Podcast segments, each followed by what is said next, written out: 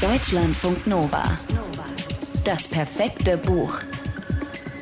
Für den Moment, wenn du eine Muschel vom letzten Urlaub in der Tasche findest.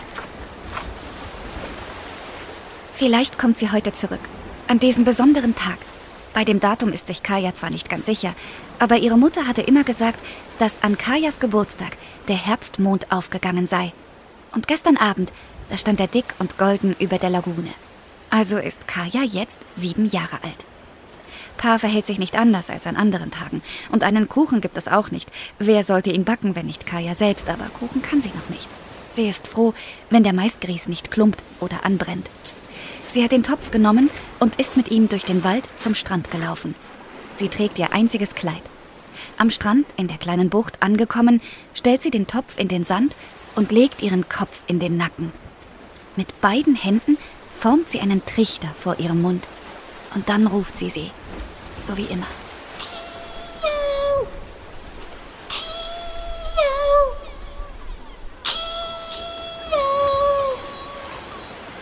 Kaja sieht hinauf in den Himmel und wartet. Und dann tauchen sie auf. Sie schreien und kreischen, stehen in der Luft, werden immer näher und halten auf das Mädchen zu. Kaja hat keine Angst vor ihnen. Sie greift in den Topf, nimmt Grieß in die Hände und wirft ihm bröckchenweise den hungrigen Möwen zu.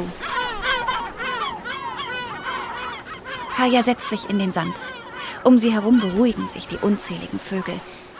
Einer setzt sich direkt neben Kaja. Das Mädchen betrachtet die Möwe und dann spricht sie mit ihr, als wäre sie eine Sitznachbarin in der Schule oder im Bus. »Ich habe heute Geburtstag«, sagt sie feierlich. Ihre Mutter ist trotzdem nicht wieder nach Hause gekommen und sie wird auch am nächsten Tag und am übernächsten und am überübernächsten Tag nicht zurückkommen. Kaja weiß das da aber noch nicht, im Sand, am Meer, zwischen ihren Möwen. Sie weiß nicht, dass sie bald ganz allein auf sich gestellt sein wird.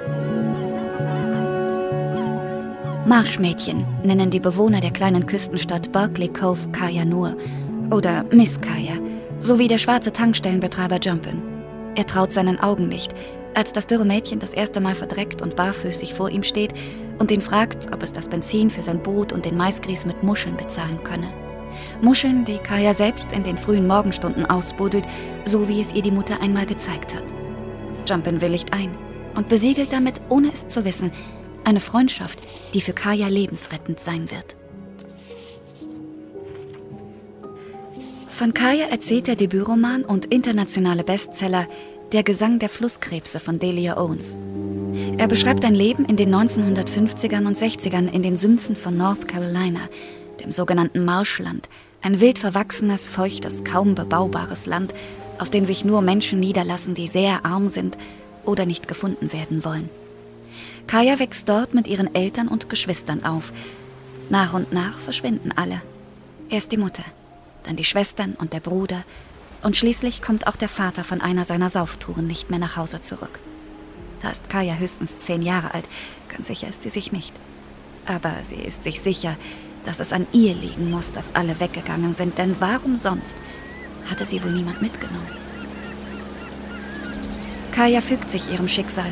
Sie sucht Muscheln, sie räuchert Fisch, sie lebt von der Hand in den Mund und im Einklang mit der Natur. Sie beobachtet die Tiere, vor allem die Wasservögel haben es ihr angetan, die Reiher und Möwen, für die sie lange Zeit nur ausgedachte Namen hat, weil sie nicht lesen und nicht schreiben kann. Anstatt Namen unter die gefundenen Federn, Muscheln und Gräsern ihrer Sammlung zu schreiben, malt sie sie mit Wasserfarben. Erst als sie 14 Jahre alt ist, lernt Kaja lesen. Von Tate, einer der wenigen Menschen aus dem Ort, zu denen Kaja Kontakt hat. Tate ist ein echt lieber Kerl.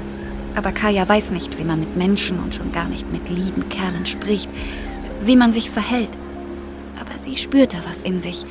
Ein Ziehen, ein Begehren, ein Sehnen. Und zu allem Überfluss nicht nur nach Tate, sondern auch nach Chase. Beide Jungs kommen Kaja sehr nah. Das ist verwirrend und verhängnisvoll. Denn am Ende der Geschichte ist einer der beiden tot. Deutschlandfunk Nova. Das perfekte Buch.